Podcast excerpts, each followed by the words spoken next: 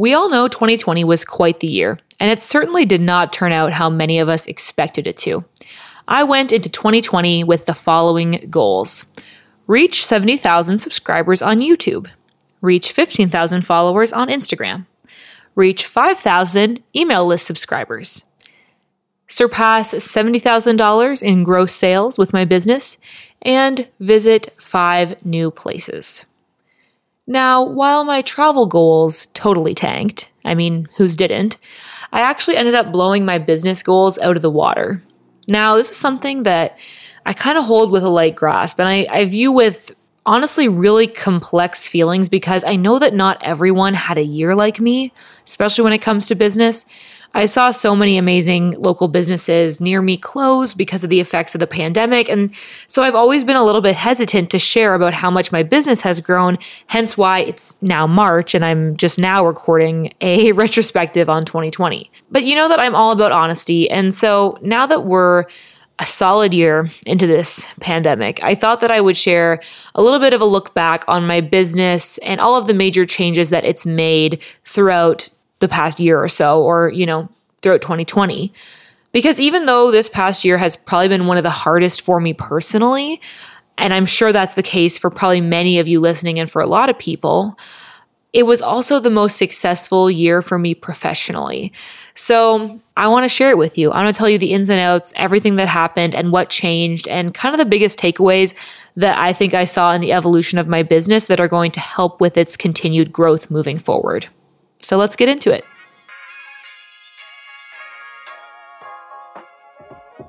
Welcome to the Creator Club podcast. I'm your host, Katie Steckley, YouTube creator and creative entrepreneur. The Creator Club podcast is a workshop style show dedicated to teaching creators and entrepreneurs the best strategies for social media marketing and content creation. Whether you're into Instagram, creating on YouTube, trying TikTok, or producing podcasts, this show is made for you. And because here at Creator Club, we believe in teaching everything you know and that community is more important than competition, this club is open to everyone. Come and join us.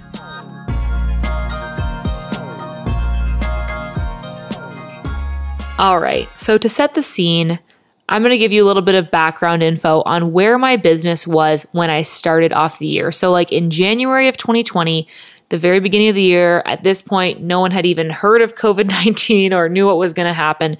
At this point, I had one team member, my main girl, Taylor. If you're a longtime listener of the podcast, then you've heard me mention her before. Um, I literally could not do all of this without her. And, and we've been working together since about the fall of 2019. So we were still working together early 2020. We had a few clients, but honestly, not a lot. Uh, we definitely had a few big clients that we were like very dependent on and were scared of losing, which Spoiler alert, we eventually did, but it's all good. At this time, I was still personally doing a bunch of freelance videography gigs. Like I was filming promo videos for local businesses. Taylor and I would both do like real estate tour videos for local realtors. Pretty much we would take on any sort of gig that was related to social media or video work that came up. Now, of course, a few months later, March of 2020, the pandemic started and obviously everyone started staying at home. And so, of course, all of our in person video gigs were canceled. We stopped filming houses and I had a few like corporate video gigs scheduled that never obviously came to fruition. Which honestly, it's okay. I feel like at the time, obviously, it was a little bit scary because I was losing some of that revenue. But I think in retrospective, I realized I, I mean, as shitty as it is, I will never try to like silver lining the pandemic. Like, let's be real, it would have been better to have just never happened. But for me personally, it was sort of the kick in the butt that I needed to move towards the location independence that I had always wanted. Like for a really long time, I've I've just really wanted to be able to work from anywhere. I'm passionate about travel and I miss it so much. And you know, especially through 2020, I became more and more excited about van life. And now I'm like actively pursuing that. So I always did want to have a job where I could sort of like work from anywhere, work from my laptop. And I knew being a freelance videographer was not super congruent with that. But I was still, you know, I was taking the gigs that I had to keep the business growing. So as much as it was a difficult thing to shift to being fully remote, in the long run, it's been a huge benefit to my business, which is now 100% remote. And I actually really love it that way because now I'm hoping that, you know, moving forward, someday when we'll be able to travel again, I can keep working even from different locations. So, anyway, that's sort of what happened. That was the first immediate change when the pandemic started throughout 2020, my channel kept growing, especially at the beginning of 2020, actually. And I had more and more clients coming in that found me through my YouTube channel, through my podcast, Instagram, etc. And I found actually that, especially in May and like April of last year, for a lot of people, online communication had basically overnight become the only option for communication for their organization, for their community, whatever. So a lot of people started to realize that they needed to work on their social media presence for their business. And I think that that either that or that combined with people's newfound free time, people who wanted to start a side hustle or creative side project, all of that factored into my clientele really starting to grow. I think people were becoming more interested and more serious about online media. And of course, that with my channel growing as well, just sort of led to us getting more client inquiries, which was really great. And it, it helped my business grow, obviously, a lot. I think one of the biggest takeaways from 2020, one of the things that I sort of learned and changed that really helped my business continue to grow and scale, and which is like completely essential for me moving forward, is creating systems. This was actually a bit of a struggle for me at some points because as my client inquiries were starting to grow, I was still at a point where I was individually emailing with each and every single client, not with templates, not with any kind of checklist, just onboarding each new client in a totally unique way.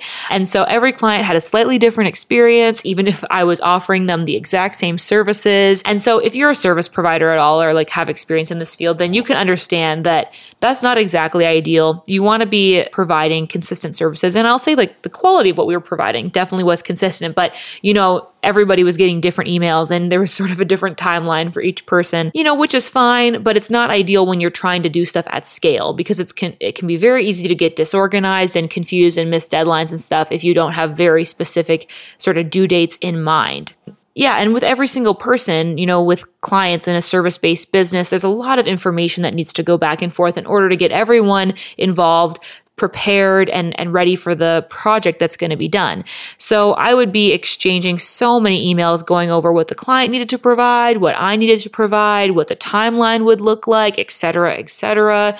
Like, for example, we offer Instagram content creation services and we do this on sort of a monthly cycle. And I'd be bringing on people at different times and we didn't really have like a clear structure. And so throughout 2020, eventually we were able to establish a very clear timeline and very clear procedure that we would execute with each and every single client. And that has worked wonders for us being able to scale from having like one Instagram client to now having like six Instagram clients that we can work with at the same time that we're creating all their content for. And we're doing it on the same schedule and we're keeping everybody organized because we created these systems, which is so important. And I will say we're definitely still working on continuing to optimize these systems by creating templates, creating reminders for our clients clients. I think something that I'm continuing to learn into early 2021 is the importance of over communicating. I always worry about like being annoying and contacting people too often, but I think reaching out frequently, making sure the information is provided that is needed is just a way to show that you care about your clients and want to make sure that you do the best job possible for them. So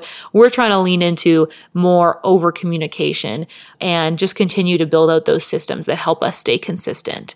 So one of the things that I did to actually help me work towards this more systematic way of doing things is I actually hired Charlotte, who is a Dubsado consultant. So if you've never heard of Dubsado, it's a client relationship management tool, like a CRM. And basically what it does is it allows you to collect information on clients and store it in like a really organized way that's searchable, easy to access. You can create forms for your clients to fill out. You can even accept payments through it, schedule meetings. There's really, really really a lot of capabilities with it. But the best part about it is that it allows for automation. So we can create automated workflows that take our clients in from telling them the information they need to know, requesting them to send us the information that we need, telling them the timeline. And it just allows us to kind of make sure that everybody is getting the same tailored experience that we would want all of our clients to have without us having to replicate it ourselves, which obviously, you know, human error is going to come into it and stuff like that. So workflows really help us stay consistent. Um, if you're interested in this kind of thing, I'm going to leave Charlotte's Instagram link in the show notes so you can go check her out. Tell her that I sent you because she seriously helped me a lot. I did a couple sessions with her getting everything set up, and it was just a huge help with figuring out the platform. And now it's just really worked wonders because I went from having to communicate individually with each and every client inquiry to now having basically like a little inbox of all of my new client applications. So I just receive notifications each day. I actually have my team member Shelby go through them and do the sort of admin around that. And there's always a nice little stream of new leads showing up almost every day. And it's just so much less hectic than dealing with a ton of people in my inbox. We can keep it all organized and make sure that we have everybody's history and everybody's background all in one place so we can provide the best experience. So creating systems through Dubsado, even just with our services, kind of systematizing our services was huge in terms of being able to actually scale my business. And I think that that's something that I kind of dipped my toe in the waters with in 2020. And it's something that I want to dive into more in 2021 and just continue to implement, making things more consistent, more systematic, just so then we can all feel confident, both my team and our clients, that nothing's being forgotten because we have it all taken care of. The next thing that really changed in 2020 for me was growing my team. So, like I mentioned before, when I started 2020, it was just me and one team member, Taylor. And now we are a team of seven, including myself. And each member has a differing number of hours they work. Not everybody is full time, but I appreciate every single one of them and the hard work that everybody puts in which is ultimately allowing me to grow my business. I really, really believe the, you know, people talk about business investments and I watch videos on YouTube where people talk about their best purchases and people talk about their laptops and cameras. And I really believe that the money, the best money I've spent on my business has been investing in getting, um, people to help and growing my team. So, like I said, I started the year with Taylor. And then since then, we've brought onto the team my cousin Jordan, actually. So, she was our, our first hire after Taylor and I had been working together for a while. We brought her on at the beginning of the summer to help us out part time. She's also a student studying, you know, media and film and that kind of thing. And then actually, it was quite a while before we really expanded the team past just the three of us. It was the fall when we hired Kitsune, Lauren, Shelby, and Gabriel all within a few weeks of each other. Um, it really happened fast, but I feel like there was quite a few weeks and maybe even months there where Taylor and I were really just like completely overwhelmed every single week, working overtime to try to get everything done because the client list kept growing and we didn't have more hours in the week. So we kind of fit more hours in the week and, and it wasn't good. We were both definitely riding towards burnout. So it was really good for us to be able to hire some new folks at that time to take on roles like content creation assistant, podcast editing, graphic design, which have been a huge, huge asset to our team. So I'm so happy to have all of them now like I was saying, I really do consider my team to be the best investment that I've made in my business. I absolutely could not do this work without all of the amazing people that I work with. And I'm so happy that I was able to grow to this point in 2020. It's always been a goal of mine to be able to grow a team. It's like I've talked about before, I am a massive extrovert. And one of the biggest struggles for me as a freelancer and a solopreneur was just like working by myself all the time and not really having people I could check in with or collaborate with. And so I am just so happy that I've kind of gotten to a point where I have a team that I can depend on and I'm actually able to now start transitioning to focusing on more of just like the strategy and the creative and the visioning for the business because the day to day stuff is stuff that I'm now able to outsource to my team members. And that's super, super fulfilling. And, you know, as somebody who always kind of dreamed of being a full time content creator, being like a, a, creative, an artist type, I really appreciate that I've been able to hire folks that are great at, you know, working with clients and creating strategies and creating content and all that kind of stuff. So I'm able to lead the team, but not have to be in every single part of the business. I think a big part of starting to grow and scale is working less in your business and more so on your business. And so I'm excited to just continue to be able to do that because it you know, it just feels good to know that like you aren't the only one that has to be depended on. And I think that's a huge freedom that I'm finding is like, there's no reason why somebody on my team can't do something that I'm doing. You know, I'm not that special. I'm not like that amazing that I'm the only person that can do X or Y. Like I can find people to help me with these things. And I think that if you're a business owner, embracing that be really, really liberating. And also knowing that there's people that know how to do things probably better than you can even do them. And that's a huge asset that then you can bring on to provide for your clients and and for your business and yeah, you don't have to feel like it's got to be all you forever. And that's something that I really started to learn in 2020.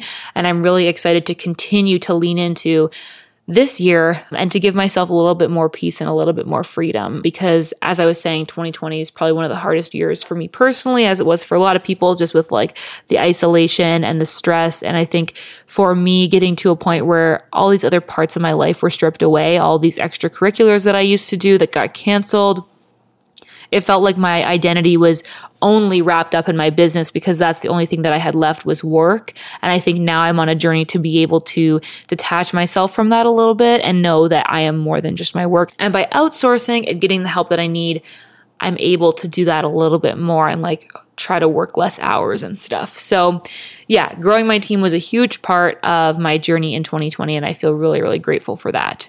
Another big part of 2020 was ups and downs on YouTube. I would like to say that my story on YouTube over the past year was an uphill climb to success all the way, you know, a roller coaster that only goes up, if any of you have read The Fault in Our Stars as a teenager like myself. But really throughout the whole year, the real story is a lot more complicated than that.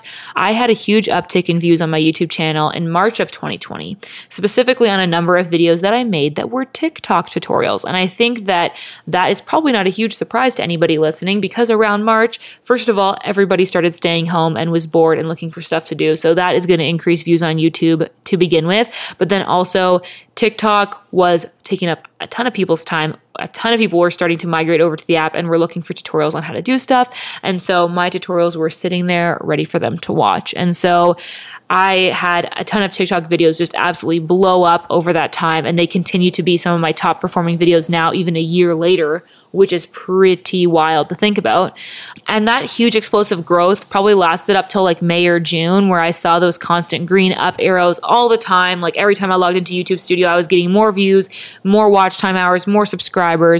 Then once I sort of hit that peak in June, and then we started moving forward from there, I was still getting views on those TikTok tutorials, like I was saying, I still do now, but they kind of stopped pushing my channel growth as much as they had been. And like overall, my channel, my YouTube channel has a lot of like these sort of big viral hits, like my Instagram story hacks and my TikTok tutorials. And between probably like five or six videos, that's like the majority of my channel views. Like you know, I have like several million views across those videos. And that means that a lot of my subscribers have come from those really big hits that just really popped off in, in search in the algorithm and stuff. And so that means that when I don't post like hacky or viral worthy social media tutorials, I don't seem to get as many views. That would be very obvious to see if you look at my overall video library.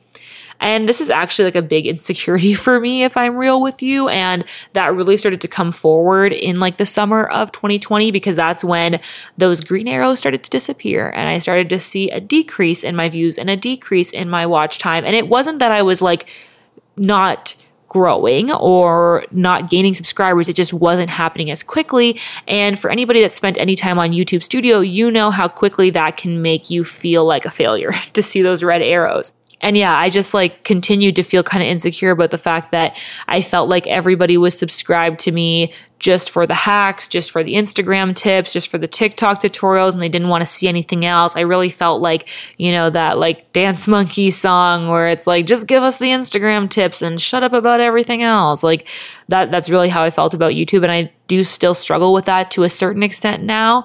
So I think if anything, my YouTube journey in 2020, like I, I wish it was a story of like, oh, I just grew, I grew so much.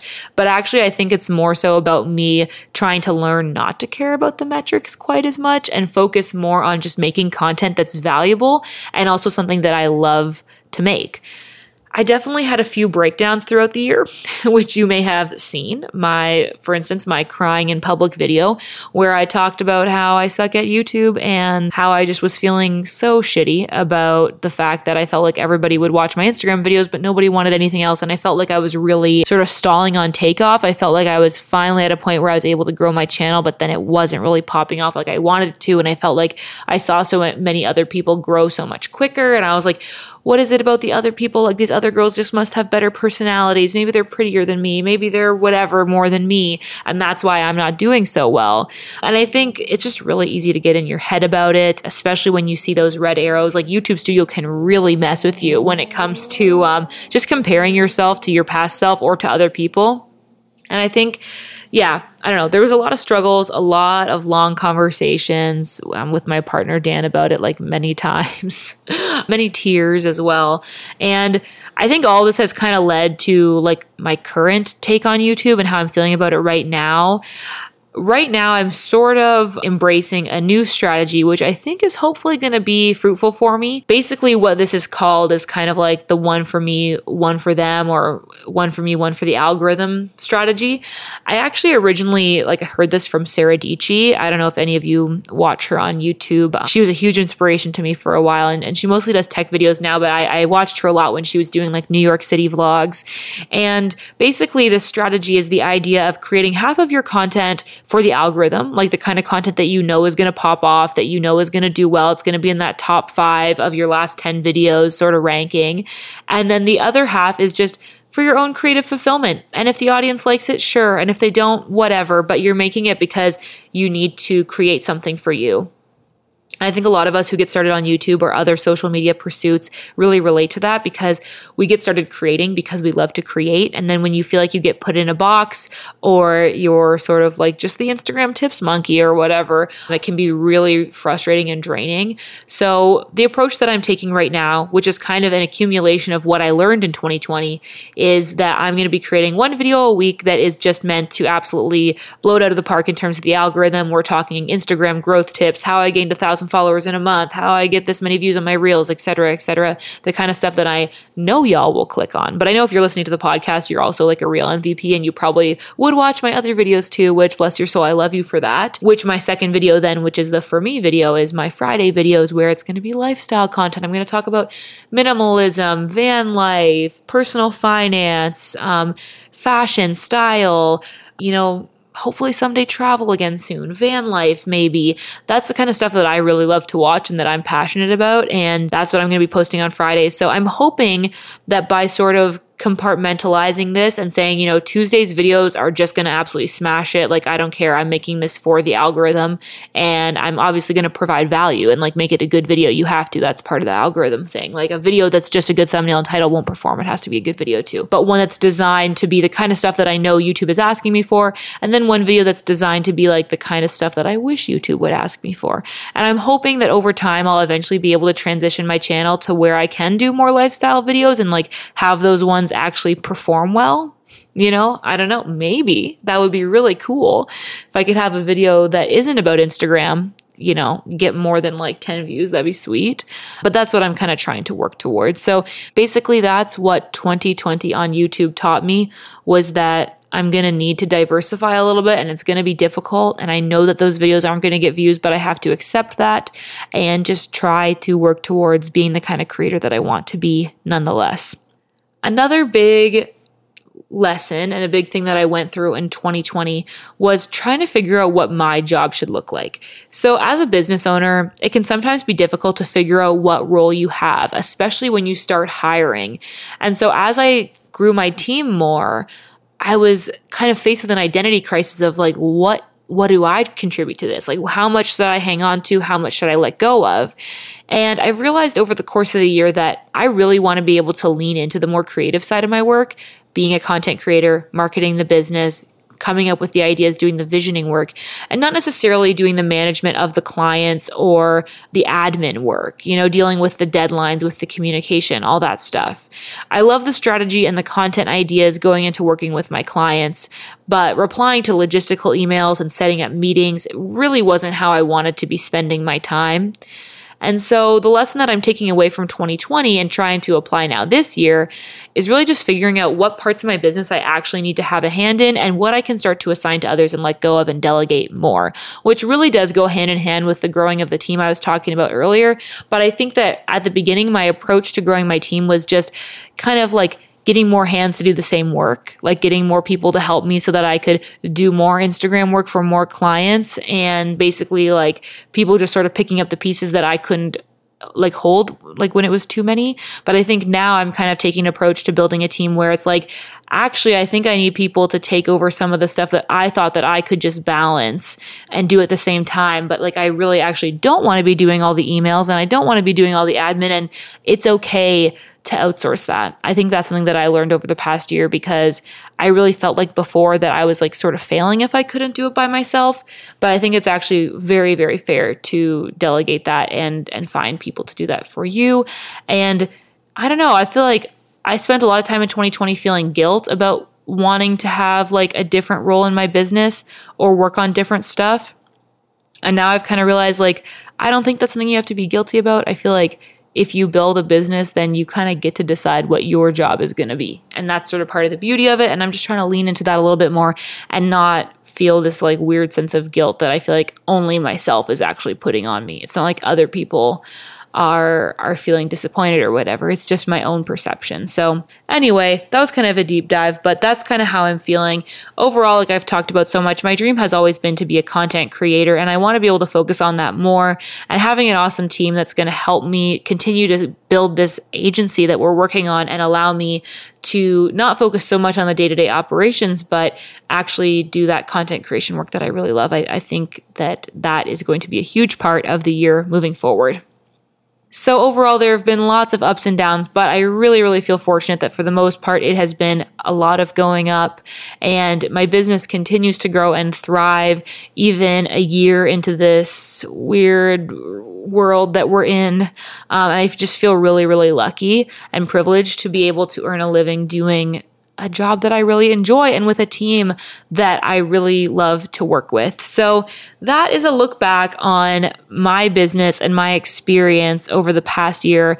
I really would never have seen my business growing the way that it did and things going the way that they did, but I feel very, very fortunate and I'm really excited to continue to see where the business goes in 2021.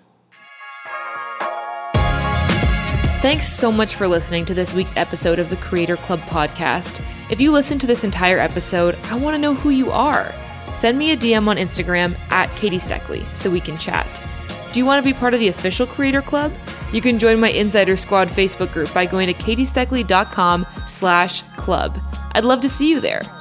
Finally, if you're looking for more value-packed content like this, check out my YouTube channel at youtube.com slash Katie go to my channel and search Instagram hacks, and I promise you won't be disappointed. If you want to hear more episodes like this and support this show to continue, please leave me a review in iTunes. It really helps me out, and you just might get featured on the next episode as the review of the week. Leave your IG handle in the review so I can give you a shout out. Again, thanks so much for listening, and as always, I hope you are having adventures and following your dreams, and I'll catch you next week, Creator Club.